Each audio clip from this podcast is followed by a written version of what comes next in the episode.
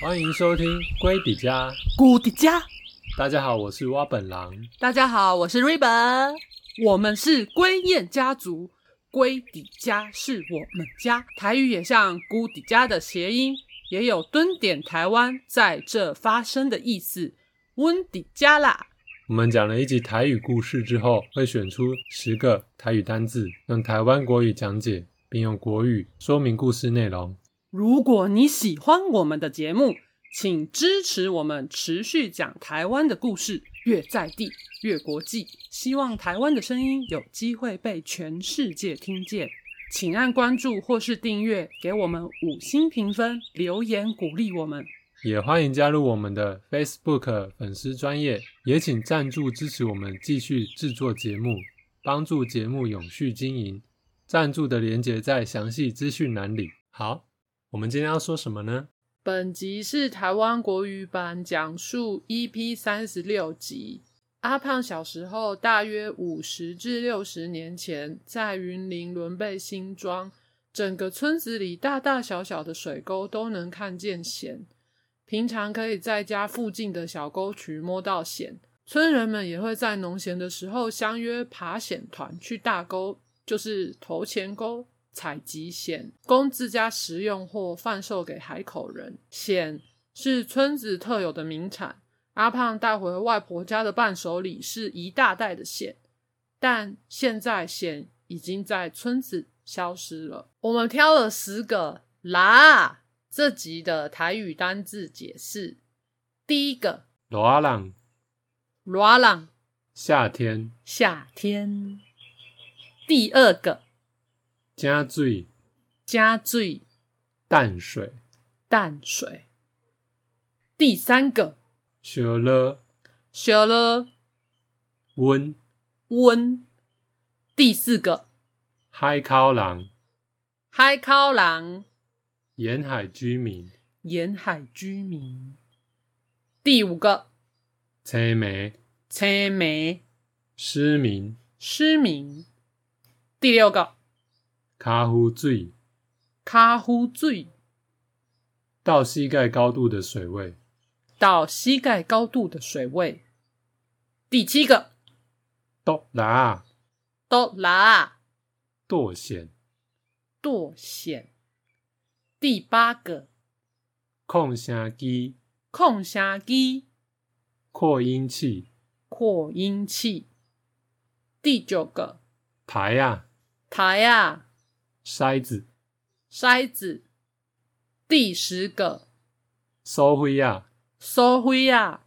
小额金钱，小额金钱。主要是因为我跟阿胖聊天聊到说，阿胖回外婆家的时候都会带拉回去，然后呢我就觉得很特别，就是说阿胖的外婆家是住在西螺嘛，就是西螺的社口，然后阿胖他常常会回外婆家，然后回外婆家的时候，就是会带外婆家那边的算是礼物还是名产，就是带回家里面，带烟巴拉跟巴拉相关的。然后我就会问说：“哎、欸，那你等去你阿嬷遐你炸啥？就是那你会带什么去？”然后阿胖阿胖就跟我说：“都是带啦，每次因为他舅舅就是我姑公姑公他们都喜欢啦。”我就觉得。为什么会带啦？等于是说是我们村子里面很特别的一个产物嘛，所以才会跟阿胖聊到说啦这件事情。然后聊到啦这件事情之后，发现说啦真的是在村子里面很特别的，就是在村子里面有各式各样的采集啦的方式，而且是啦的数量很多，多到说大家村子里面的人很多，除了自己家自己吃之外，后来它还变成了一个就是可以赚收回啊或是收回的一个活动，所以我们才聊了第三十六集，特别聊了一下就是关于村子里面啦的故事。然后所以一开始我们就讨论，我就有再确认一下说诶啦是什么，啦是什么。啦其实是一种淡水的贝类，然后因为就我个人的经验是说，是我对于拉跟蛤蟆没有太太多深刻的很深刻的记忆，所以我大部分接触到蛤蟆跟喇仔，就是我会把他们觉得诶、欸、他们是很类似的东西，所以我就特别有跟阿胖在聊什么是喇仔。然后因为就我的个人经验是，我吃到喇仔都是在市场或者是说小吃摊面店那种呃喇仔汤，然后或者是买到就是喇仔，我几乎在我的人生经验里面从来没有自己去采集过喇仔来食用的这个经历。然后所以我就是我们特别讨论了关于喇仔的一些会在什么环境出现啊，就是村子里面的什么环境出现，或是在什么时候会可以去采集喇仔。然后也特别就是有再去再确认一些资料，因为喇仔是台湾蛮重要的淡水的水产，然后所以其实就是有看了一些相关的研究资料，然后资料上面有写说喇仔就是台湾淡水的贝类嘛，生活在淡水的环境，然后它的外观是三角形的，然后大小的话一般而言是 一点五公分大，然后比较大的话会到两公分这个大小，就是那个贝的那个喇仔最宽的那个尺寸是这样。然后它外观颜色上面我有跟阿胖聊到说诶那它的外表会是怎样的样子，阿胖就说如果是在活水就是水流是活动的地方，那个喇仔它的外表看起来就会是黄色，然后如果是在比较近水域的地方，喇仔的外表看起来就会是褐色或是黑色。然后它们吃起来味道都是好吃的，并不会因为外观的颜色而有差异。就还有讨论到说为什么可以就是村子里面可以就是变成像是名产这样子，然后有这么就是变成日常生活都可以去呃采集喇仔这样。然后阿胖就说因为村子那时候那个村子整个是农村嘛，村子里面有很多大大小小的灌溉沟渠都是为了农作照顾农作物使用的沟渠。当时的灌溉沟渠跟我现在在农村看到的灌溉沟渠其实是有很大的不同。五六十年前在村子里面的沟渠都是自然才就是很天然的样子，就是像我现在看到的就我个人经验现在在农村看到的灌溉沟渠大部分都是水泥做的水泥做的沟渠，然后看起来就是像一个水沟。但是在阿胖他们小时候那个年代五六十年前的灌溉沟渠都是天然的样子，它天然样子就是接近呃大自然的状态，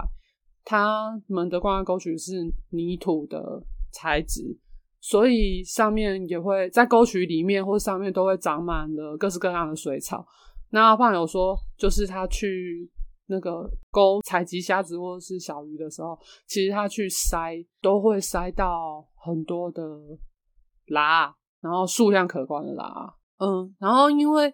村子里面大大小小的灌溉沟渠有可观数量可观的蚬啊，再加上嗯大沟就是头前沟，它的它又是一条更大的灌溉沟渠，因为它的最宽处有十公尺，然后最深处有两层楼高，所以它等于就像一条更就是它是一个更大的环境，是可以让如果蚬有机会的话可以在那边生活。所以阿胖他说呃，在下雨天的时候那个灌溉沟渠的水也会流到大沟过去，因此他村子里面的人就发现说可以在大沟采集到更多的蚬，然后他们就呃做了特殊的采集蚬的工具，而且是在大沟才会用的，就是喇仔耙，就是蚬耙。喇仔耙，阿胖是说那个是去市场铁工店特别定制的，嗯，因为家里没办法去弯折那些铁件，所以就没有办法像有一些工具可能在家里就可以制作，比如说编织啊，呃、或者是说麻绳，嗯，就把竹子、嗯、竹子锯断，然后就可以做一些工具。嗯嗯，铁件的部分尤其它比较复杂，所以就要去市场去找铁工定做。那喇仔耙长得像有点像 River 是说像切拉米的那个样子放大，嗯，啊，对，就是面勺啊。其实它又有点不一样，因为它有一个耙子，所以它是有一个金属网状物在它的尾端，然后还有一个耙，这样结合在一起，再用一根桂竹把它结合在一起。为什么用桂竹？是因为桂竹比较直，然后它的那个节又比较长，所以那种握感是比较好的。那长度通常都取四到五公尺，比较有力气的人就会选用五公尺那个版本，因为五公尺就可以刀到比较深的地方。嗯，对，因为因为显耙其实它是显显示在泥沙泥土这个介质里面抓到了嘛，就是不论是哪一种采集的方式，然后如果是像是拉北的话，它也一定要接触到泥土的地方，然后去爬，然后再再把爬起来的泥土稍微清一下，然后才能收集到那个拉嘛。然后村子里面总共，我那时候有跟阿爸讨论说，哦，所以村子里面每一户人家都有拉北嘛？他就说村子里面总共有十几只拉北，所以其实十几只是很多很多的一个工具的数量，因为每一只拉北都是去要特别去去跟铁工店定制的工具，就是等于是说是一个我我个人觉得它是一件很特别的事情，就是说村子里面有这么多特别去定制的工具，然后就是为了一件事情，就是北拉。然后北拉的话就是会在短高的站在岸边去北拉，然后通常通常都是就是这个工作都是村子里面的男性在执行的，因为北拉要拿那个拉北的工具，刚刚我本来有讲说它光桂竹就四公尺到五公尺那个长度，再加上前面的铁件，然后又要站在多高的水里面，因为你站在水里面你才能再往更那个沟更深的地方去，就是接触到那个沟底嘛，所以其实北拉它就是要在在水里面，站在水人站在水里面，然后操作拉北这个就是采集的工具，然后去执行北拉这件事情。因此它是是一件非常需要体力的工作的一件事情啊，要做这件事情是需要有体力才能去执行的。然后而且把那个拉北放到水里多高的水里面之后，还就加上土整个捞起来，每次都是好几斤好几斤的重量，在一个那么长的远端，就是四到五公尺，然后要把这个爬起来，它其实是就是这样子操作，其实是要有非常大的技术性、体力跟耐力的事情。然后嗯，我我跟阿爸讨论到说，就聊到啊，说问说那公求信阿公以前会常常去北拉嘛，然后阿胖就说阿公就是只要是呃，非农忙的时候，然后天气状况适合，他就会跟村子里面的人一起去北拉。天气状况适合的意思是指说，去北拉要多高的水是呃比较和缓，就是说水是静静的，就是它的那个水流不是那么急，是缓和的，而且是没有下雨天的时候，因为下下大雨的时候，多高的水流就会变急，水流变急的话就不适合去北拉。然后北拉的话通常都是会跟村子里面的人四五个一起去一起去修究，就是大家会相约一起去北拉，然后都会是在、呃、下午的时候去大高北，然后在傍晚的时候就是北北一整个下午再回来 才, 才收工啦、啊。然后通常一次这样子一个下午北拉一个人的采集的拉大概就可以采集到二十几斤，所以是北拉团大概五六个人这样子，其实是整个算起来，阿胖算说他们每每天这样北是可以北到上百斤的拉，而且是每天都会有不一样，就是北拉团的人是不会是固定是谁谁谁，是因为村子里就有十几只拉北，所以是五六个人约都可能是五六个人约是五六个人是。不会是固定，就是大家的农比较农闲或者谁有空就会去北拉，然后就是整年烫梯都可以北，就是整年度都可以去大高北拉，所以每天都可以有这个采集量。然后特别是说大高它有时候会就是会落逼嘛，落逼的时候水水位就会下降，水位如果下降的话，他们就可以在往本来到达不了的比较水深处的地方去北拉，像是因为平常大高它正常在有在灌溉的时候，它的那个最深的深度的水量是两层楼高嘛，就是有大概六公尺到七公尺，那六公尺到七公尺已经超过那个拉北的可以触触到沟底的深度，所以其实那个时候大家是没办法北到大高最深地方的拉，但是水位下降的时候大家就可以靠近，那那个时候就会去北那个大高中间的啦。我阿公就是九雄、九双、九星，他除了平常会跟村里的人一起去北拉，古公来我们家的时候他也会带古公一起去北拉，因为古公很喜欢拉。然后我我个人觉得啦，我个人觉得北拉是那个阿胖他们村子里面非常特殊的可以进行的活动，所以等亲戚来访的时候，阿公也是带他们去北拉。我的想象是那有点像钓鱼啊，像我我蛮喜欢钓鱼的，我喜欢钓到鱼那种钓到鱼的快乐的感觉，我觉得北拉有点像。然后那时候阿公跟姑姑年轻的时候还可以去北拉的时候，应该是去北然后收回来，就有那种钓到鱼之后的那种快乐的感觉，趣味性吧，可以，对，就是钓鱼过程娱乐过程也有趣味性，但是回他的那个，但是他的那个收获又可以分享，或是自己吃都可以。像拉一定是分享给大家吃，那种除了在去北的过程的那种娱乐的快乐的话，还有带回来给家里的那种分享的快乐，我觉得这是综合，所以北拉是一件有趣的事情，但是它有它的风险，也有它辛苦的一面，然后还有需要技术性啊。就因为村子里面的环境适合拉生长，然后他们生长的数量很可观，除了自己食用之外，还可以就是有点源源不绝的那种状态，所以它因此还后来变成了一个产业链的一部分。就是阿胖有说一个故事，就是因为仑背那边是浊水溪的算是呃下游的地方，然后再往西边的村庄就是海海海口嘛，所以他就说呃有一天海口人来咱遐的时阵，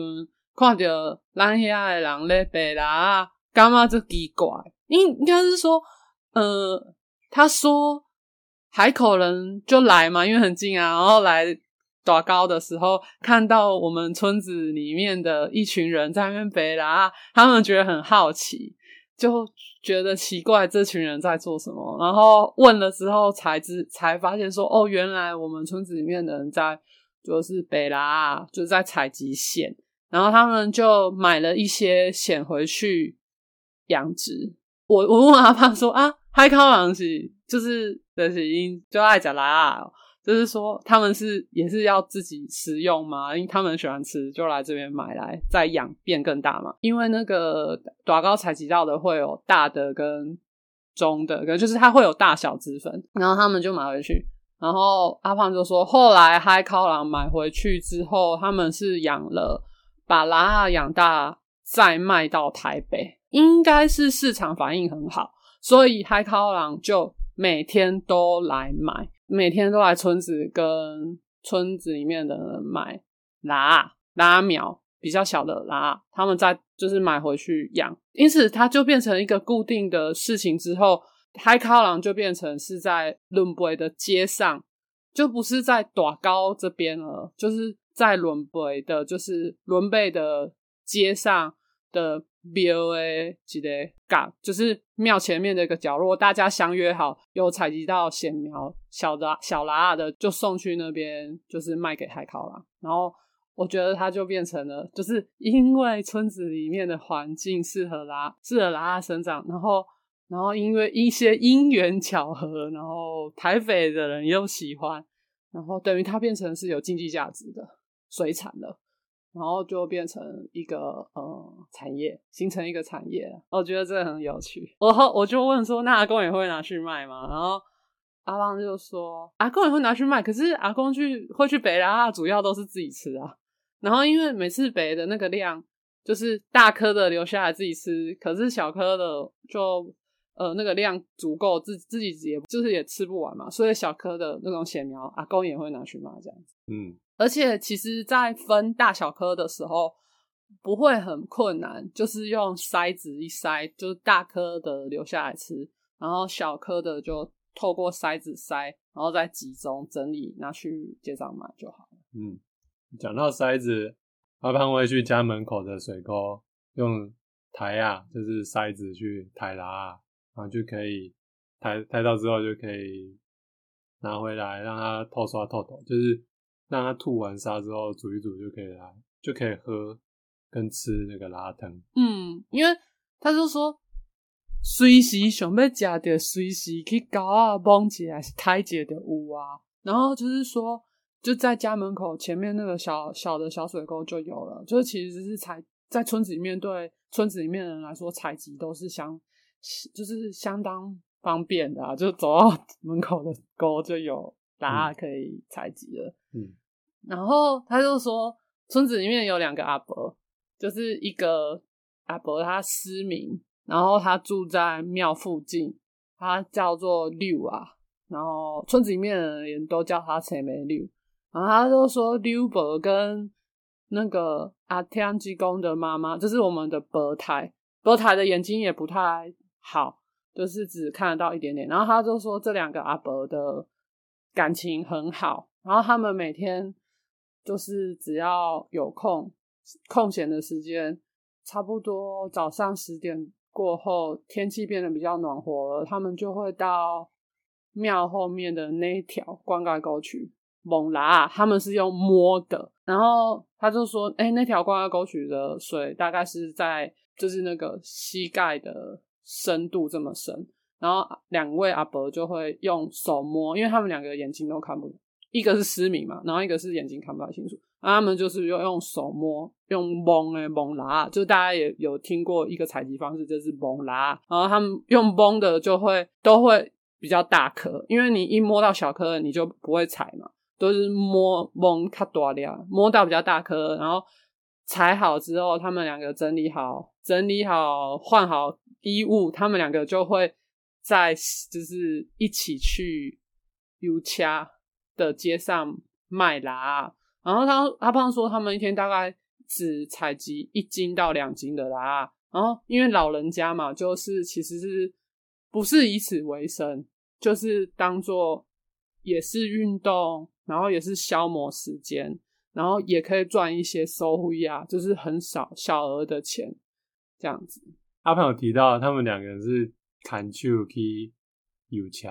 我觉得砍手这个动作很特别。我的两个想法，一个是他们真的很要好，嗯、就好像两个女生很好，然后就一起牵手去某个地方。然后另外一个是、嗯、因为一个刘伯刘伯已经完全失明了，嗯、所以一定要牵着他去。嗯、然后我觉得这个动作形容的，就是可以让我想象那个画面，他慢慢从行政，就是我们乡下那边走走走走到油卡。嗯，那边就是麦拉，我我我想象那个画面，然后再去想象一下以前的路是那种土的路，然后车子很少，这种很乡村的画面很美，我自己的想象啦、嗯。而且他们是两个很老的阿伯，嗯，然后就是很老的阿伯，他们还是有生产力，嗯，就是还是可以有一些跟社会有些互动、交换跟贡献。然后我就觉得，诶、欸，其实那个那样子的是很很好的，就是应该是说村子里面的老人可以去蒙啦，然后这样子的活动，我觉得是很好的一件事。然后可是可是阿胖也有说，北拉其实是是很很有风险的，因为他就说那个刘伯的先生是清水。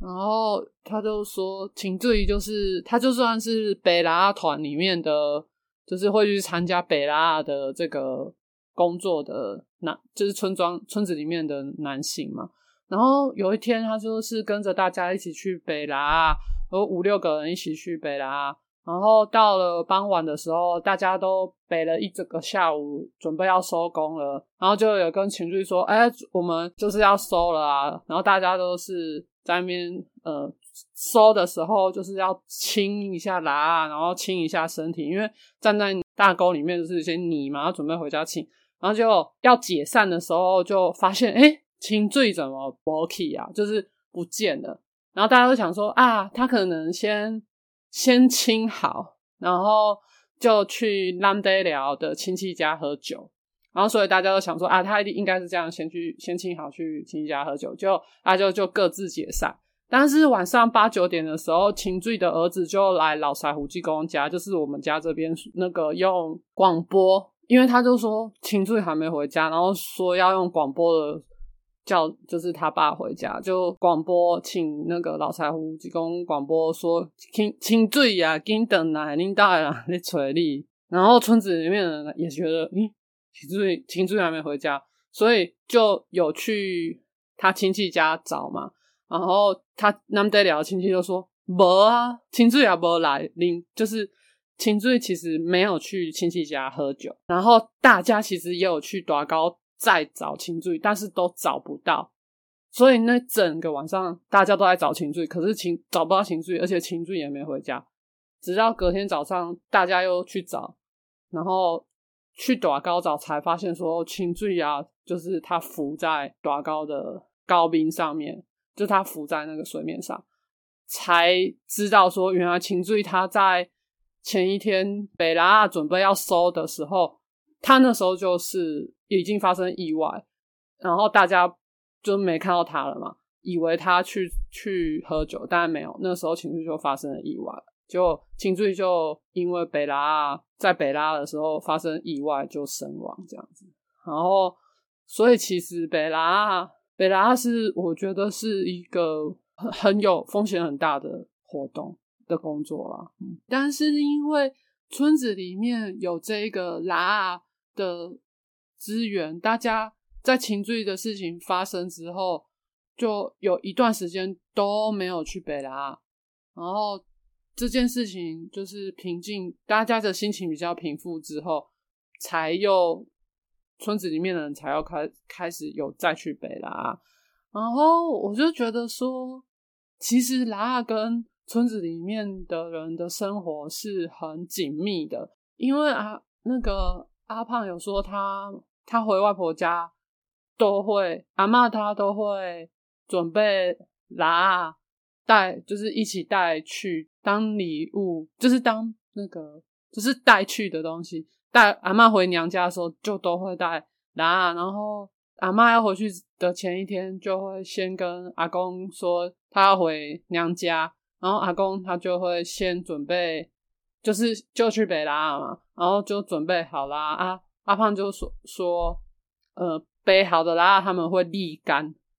然后放着沥干放着，这样子拉不会马上不会死掉，它可以撑三四天，就是它还是活的，然后他们隔天就会把它装在嘎吉亚，然后挂在那个脚踏车的龙头的部的那个位置，然后就骑骑脚踏车回那个西罗的下靠，就是阿嬷娘家，然后回到下靠的时候，那个阿胖的舅舅就会很高兴，因为他们很喜欢吃豆拉，然后他们就会把那个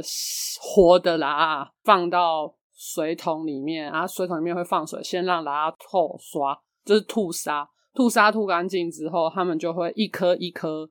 的豆拉，然后豆拉的意思就是说那个是生的，就是等于是生的腌制的一道料理，就是呃他们会挑，就把拉的那个厚的地方，然后用菜刀尖锐利锋利的那一面敲一下它的那个壳，阿胖是说把那个拉的筋用灯，就是把它那个连结的地方把它切断，切断之后再放到一个容器，然后那个容器里面都是豆豉啊汤，就是一个腌制的溶液，然后就放在那个汤里面啊，在太阳下面晒两天，晒两天之后就可以吃了。我吃法就是像瓜子一样，把它用嘴巴把它壳，因为已经已经剁过了嘛，所以它那个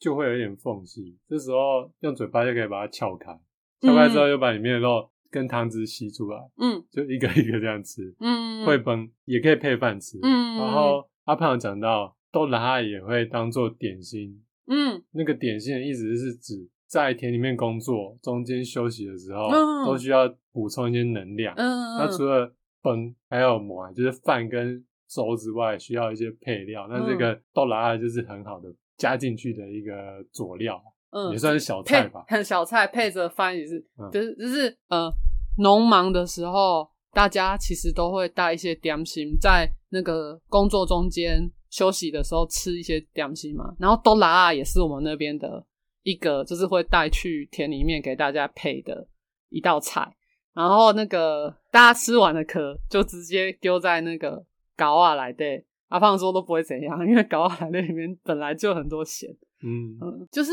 我在跟阿胖聊豆拉的时候，我就觉得那个那个豆拉一定是一道非常美味的料理，因为它是很新鲜的水产，然后是几乎是生，就很像生鱼片，它是生的但是腌制了两天，我自己觉得它一定是很美味，可是我现在又不敢吃，就是我现在不敢吃生的拉，就是豆拉这个这个料理，因为我觉得现在的拉就没有阿胖小时候那种拉的新鲜，嗯，我推测会很美味，是我有吃过，我在现代有吃过，就是新鲜的贝类是海边的海产，就是在岛上吃到的，然后我我猜我推测那样子的生的，因为我是吃生的嘛，我猜那样子的生食在新鲜的状态下，然后经过腌制一一定是很美味，然后所以在当时也才会那么受股东啊还是说大家的欢迎，甚至海口人他还能把这个当做一个生意，把拉养殖到大，然后卖卖到台北去。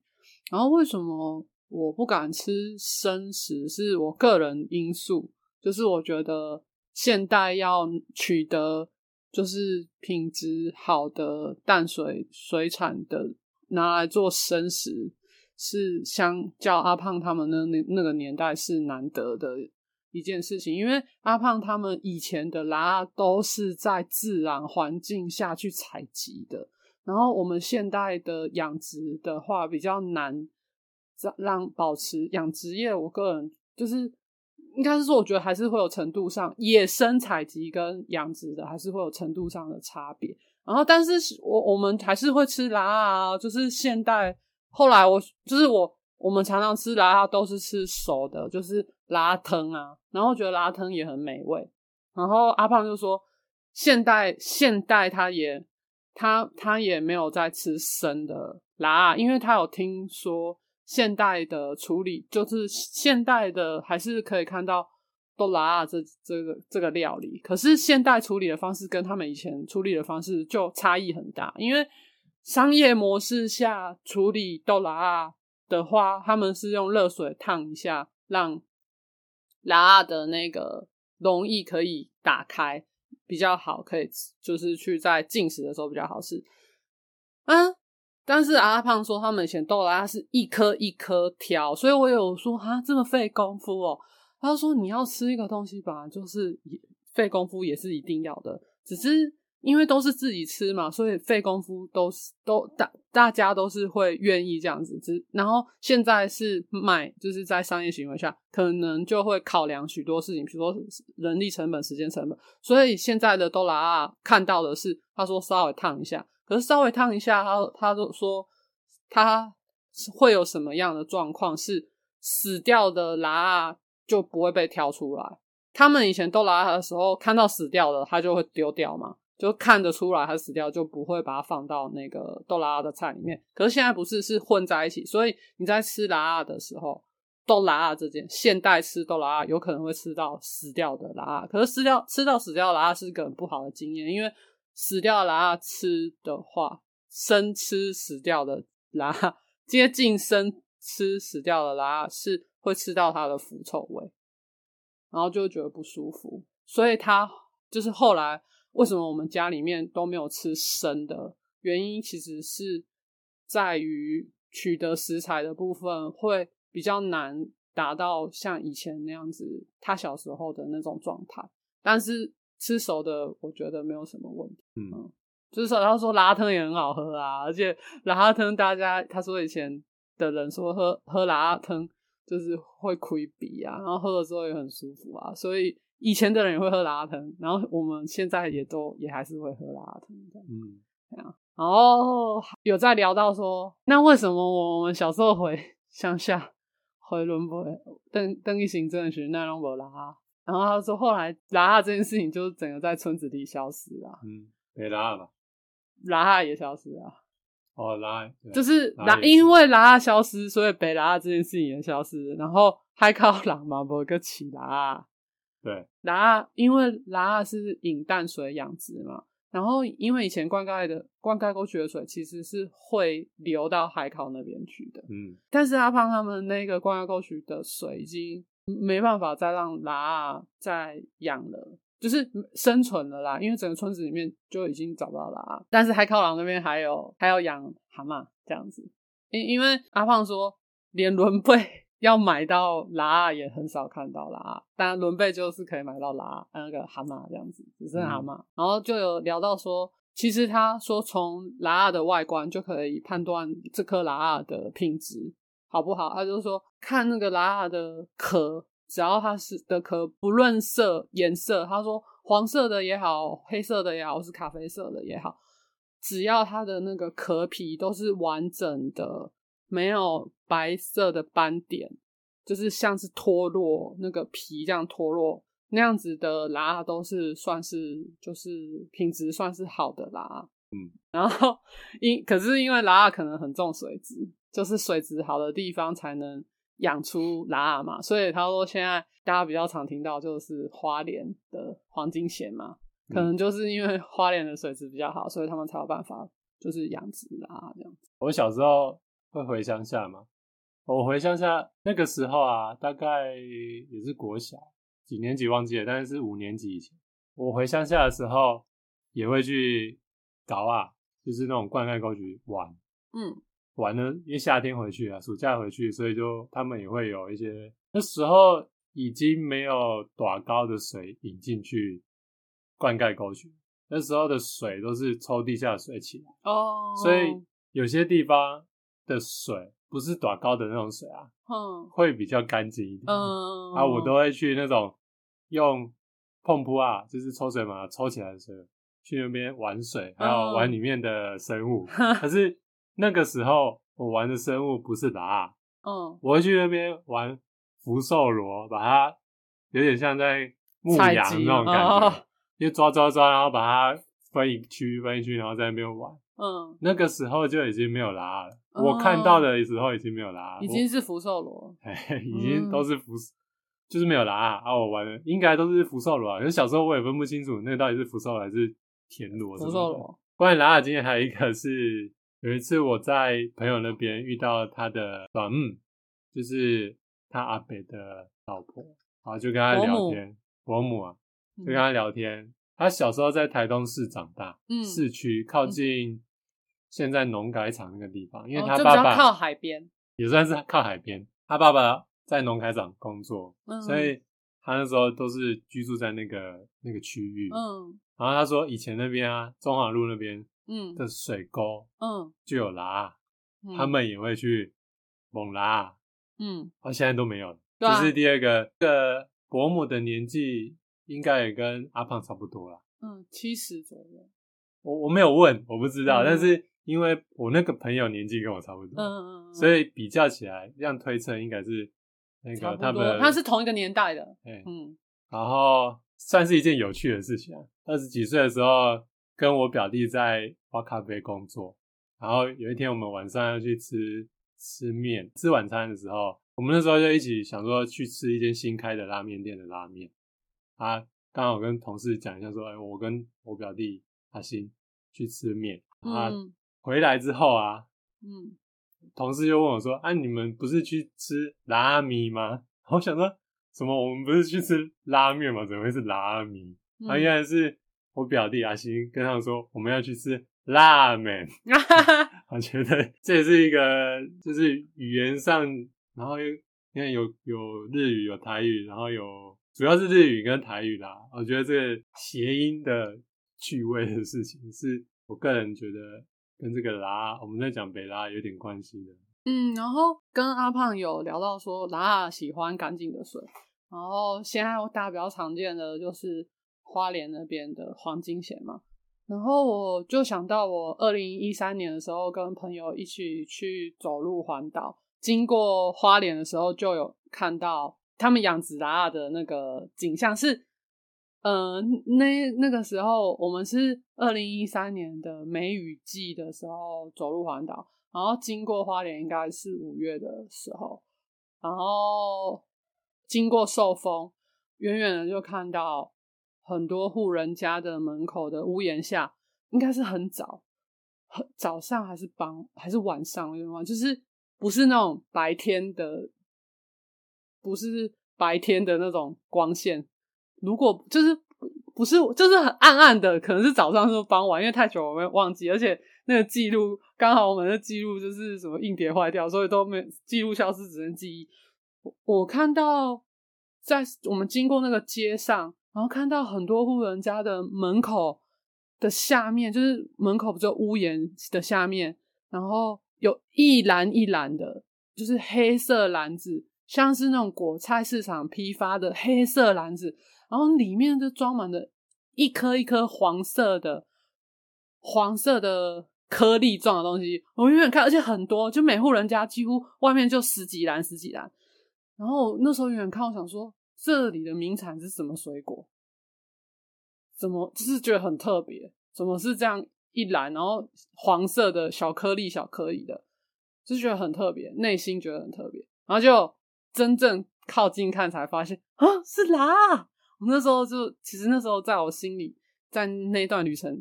那个事情有就是对我来说是一个有印象的画面，就是很多人家是有在感觉啦，感觉那应该就是在养殖，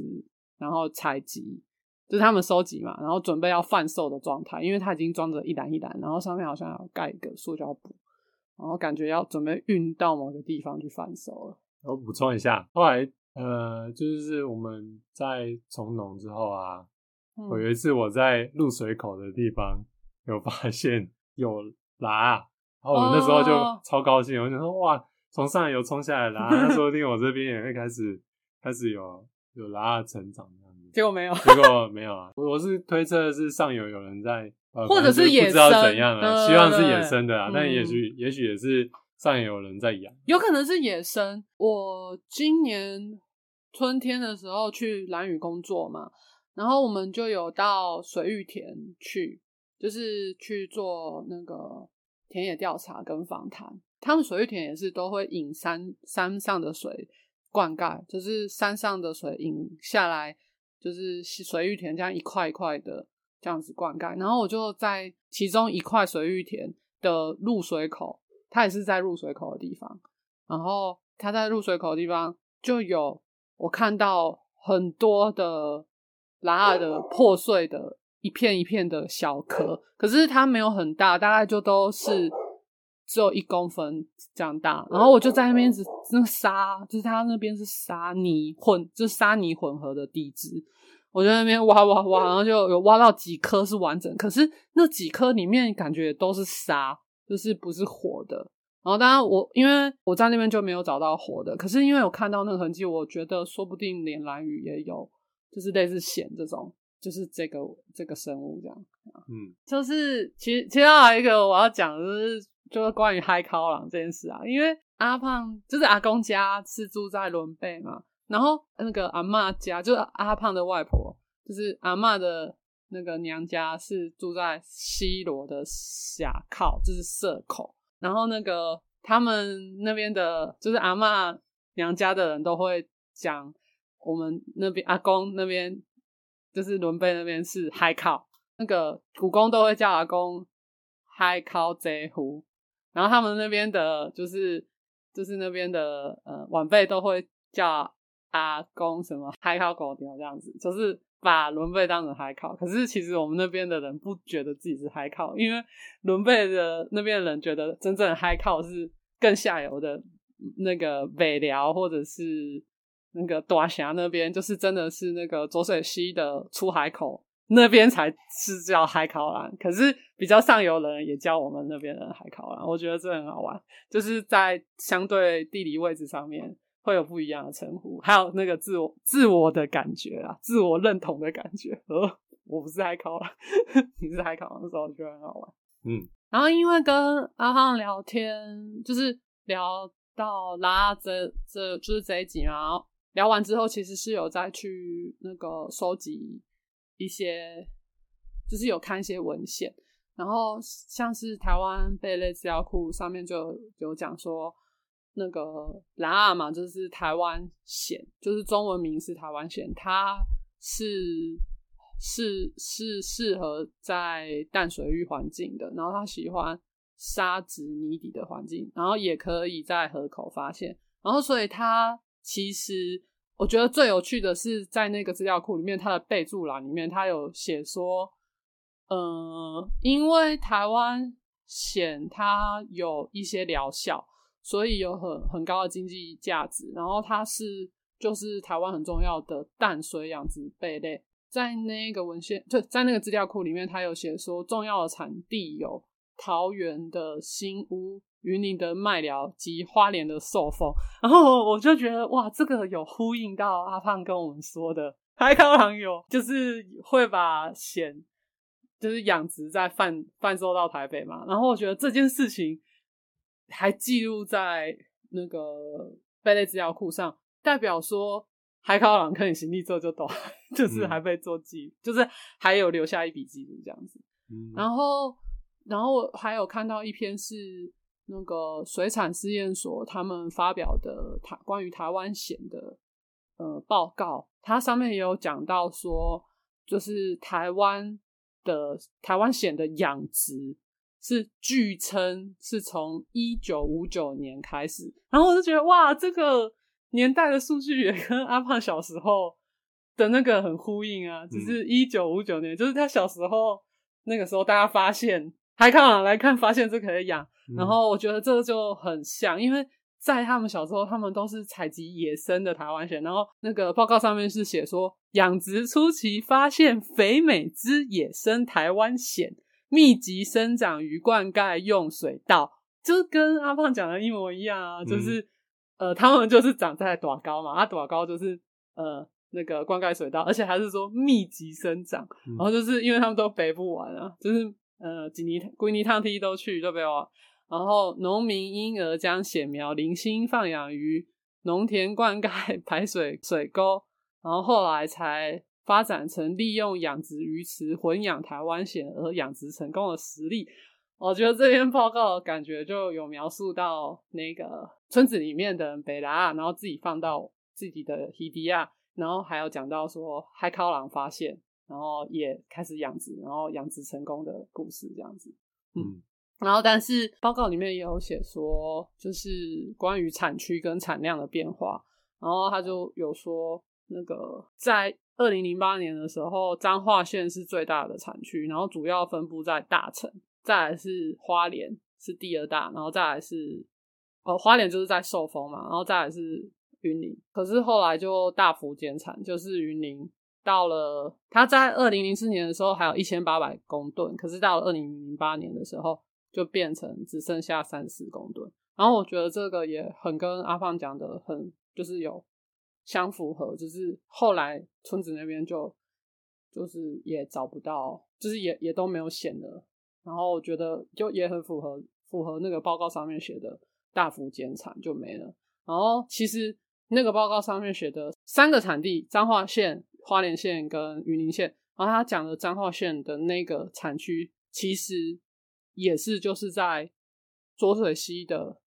出海口，也就是以前村子里面说的海考行的地方，因为大城跟麦寮其实一个是在浊水溪的北岸，一个是在浊水溪的南岸嘛，当然对我来说那边其实是同一个，算是虽然在行政区域上面他们被划分为不同的县市，但是就我在觉得在那个生态环境和地理环境上，对我来说他们算是是一个同一个区域，就是浊水溪出海口是适合做养殖的地方。所以那个资料上面才要写说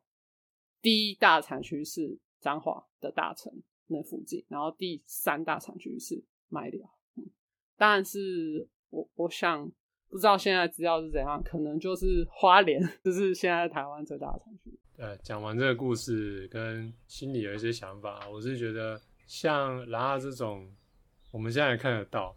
但是以前其实是很常见，甚至要取得等于是只要那个你刚好住在那种它可以生长环境，你就自己去捞就好了。但是现在我们都虽然有看到水沟，可是水沟里面都没有这个东西、嗯、我觉得这是一个蛮这是一个很可惜的事情。哦，我也觉得很可惜啊。其实因为我看了文献之后发现说台湾是很适合拉生长的环境，所以其实以前各地到后来都有发展成就是有养殖，就是可以有经济的这种活动，就是变成那就是生计的一部分嘛。然后我就觉得说就是其实拉就是台湾的名产啊，因为很多地方都很适合拉，而且到现在我们对这种就是拉也不陌生，只是觉得说其实本来有更多环境可以保留让他们生活，但是因为我们的一些呃判断上面，或者是说现代化的决策上面没有考虑到拉这件事情，我是觉得真的很可惜。然后我希望说嗯、呃，我们或许在现在还可以，因为拉没有绝种啊，所以我觉得或许我们在现在可以考虑一件事情，就是说当在关爱沟渠还适合拉生生存的环境的时候，是不是可以考量到让拉继续可以在这里生活。然后我们其实跟阿胖他们小时候一样，其实我们到某些地方就可以摸到拉了。嗯，好，那今天的聊天就聊到这边，谢谢大家收听，我是 River， 我是蛙本郎，感谢大家收听，拜拜，拜拜。